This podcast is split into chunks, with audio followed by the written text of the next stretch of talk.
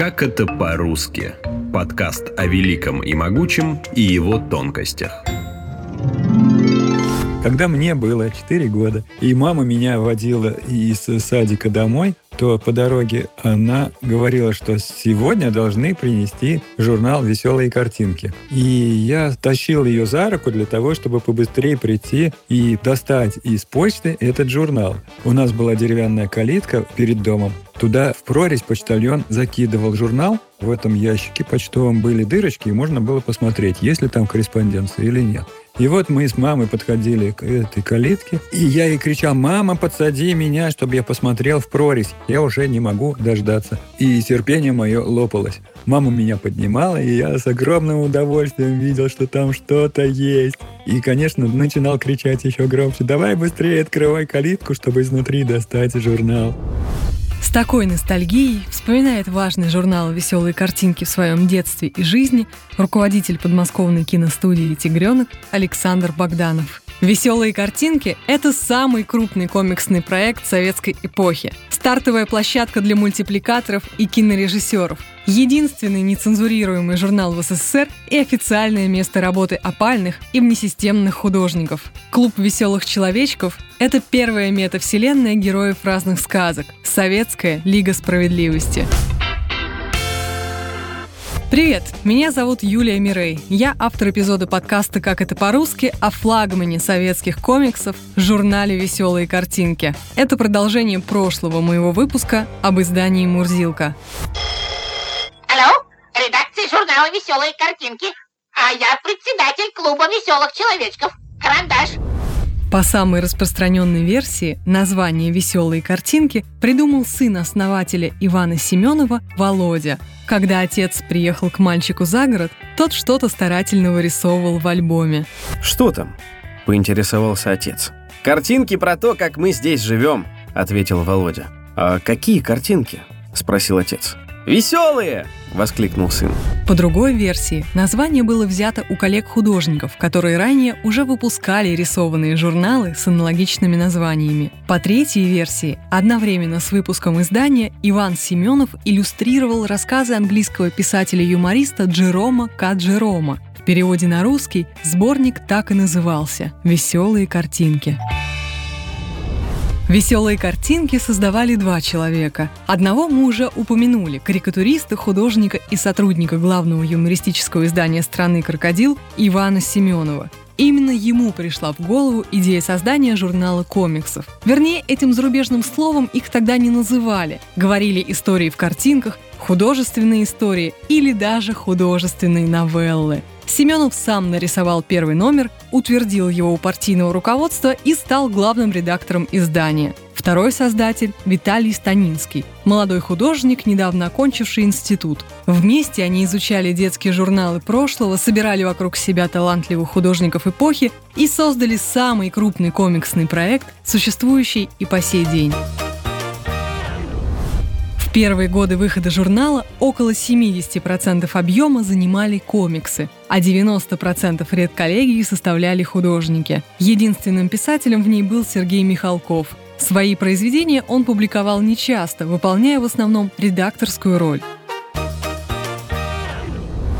Виктор Цой, чтобы не числиться тунеядцем, официально работал кочегаром, а неофициально – звездой рок-н-ролла. Также и многие андеграундные художники были устроены в веселых картинках, а неофициально создавали новые жанры и течения в изобразительном искусстве страны. Виктор Пивоваров сегодня считается классиком нонконформизма и основоположником московского концептуализма, жанров неофициального художественного искусства. Начинал он как иллюстратор детских книжек, параллельно участвовал в многочисленных выставках, а в 1979 году создал известный логотип журнала «Веселые картинки», состоящий из букв человечков – Другой яркий концептуалист, живописец и график Эдуард Гороховский, автор более 50 персональных выставок по всему миру. Его работы хранятся в Третьяковской галерее, музее имени Пушкина, Русском и других российских, европейских и американских музеях. Работали в журнале и другие нелояльные к официальной государственной повестке артисты. Их часто упрекали в том, что свои работы они делают для взрослых, а в глазах детей их творчество представляет собой бессмысленный набор ярких пятен.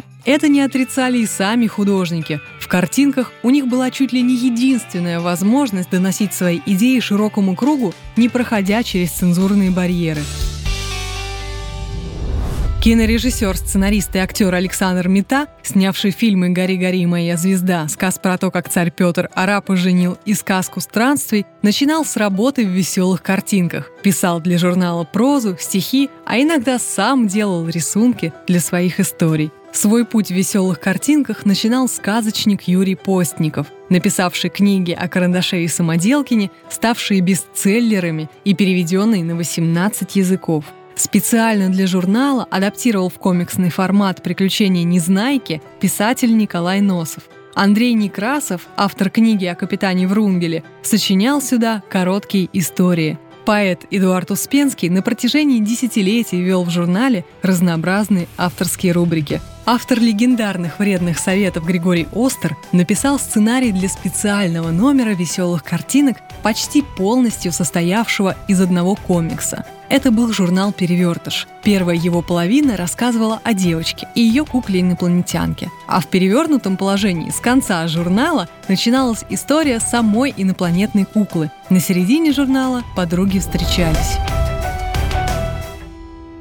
Самый известный отечественный комикс прошлого столетия – это «Клуб веселых человечков».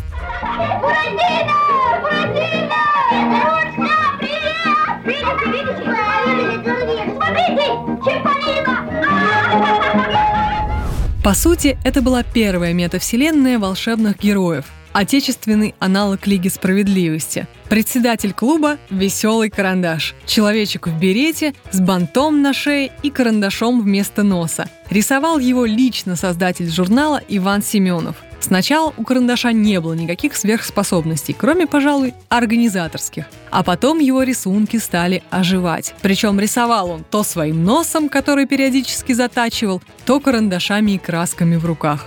Среди других персонажей был робот Самоделкин, которого тоже нарисовал Семенов. Незнайка, Петрушка и два итальянца – Чиполлино и обрусевший Буратино. Чех Гурвиник, персонаж чехословацкого театра кукол 20-х годов, и единственная в коллективе девочка – датчанка-дюймовочка. В таком составе от номера к номеру члены клуба попадали иногда в смешные, а иногда в поучительные истории. Когда-то вместе, а когда-то по отдельности. Про команду советских супергероев было нарисовано три мультика. Самым коммерчески успешным персонажем оказался робот Самоделкин. О нем вышло 6 мультфильмов и 10 книг.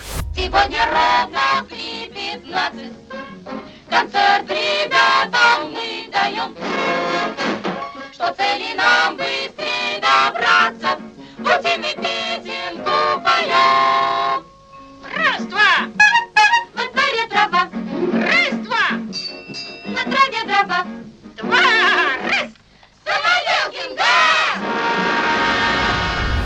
Восемь лет Подчеркивая изобразительную основу, издание выходило в альбомном формате, но в 1964 оно перевернулось и стало иметь вертикальную книжную разметку. В последующие десятилетия объем текста на страницах стал увеличиваться, а количество рисунков уменьшаться. Но читателей это не смутило, так как к середине 70-х тираж издания взлетел до 9 миллионов 150 тысяч экземпляров. Для сравнения, максимальный выпуск второго детского журнала страны Мурзилки дошел только до 5 миллионов копий. К началу 80-х в веселых картинках уже могло не появиться ни одного комикса.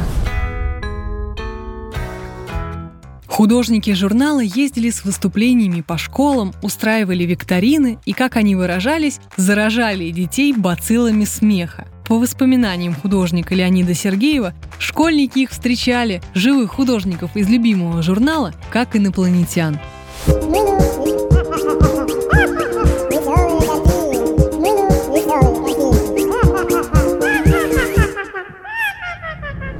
В конце 80-х название «Веселые картинки» взяла себе андеграундная рок-группа, быстро ставшая популярной и продолжавшая свое существование до 2006 года.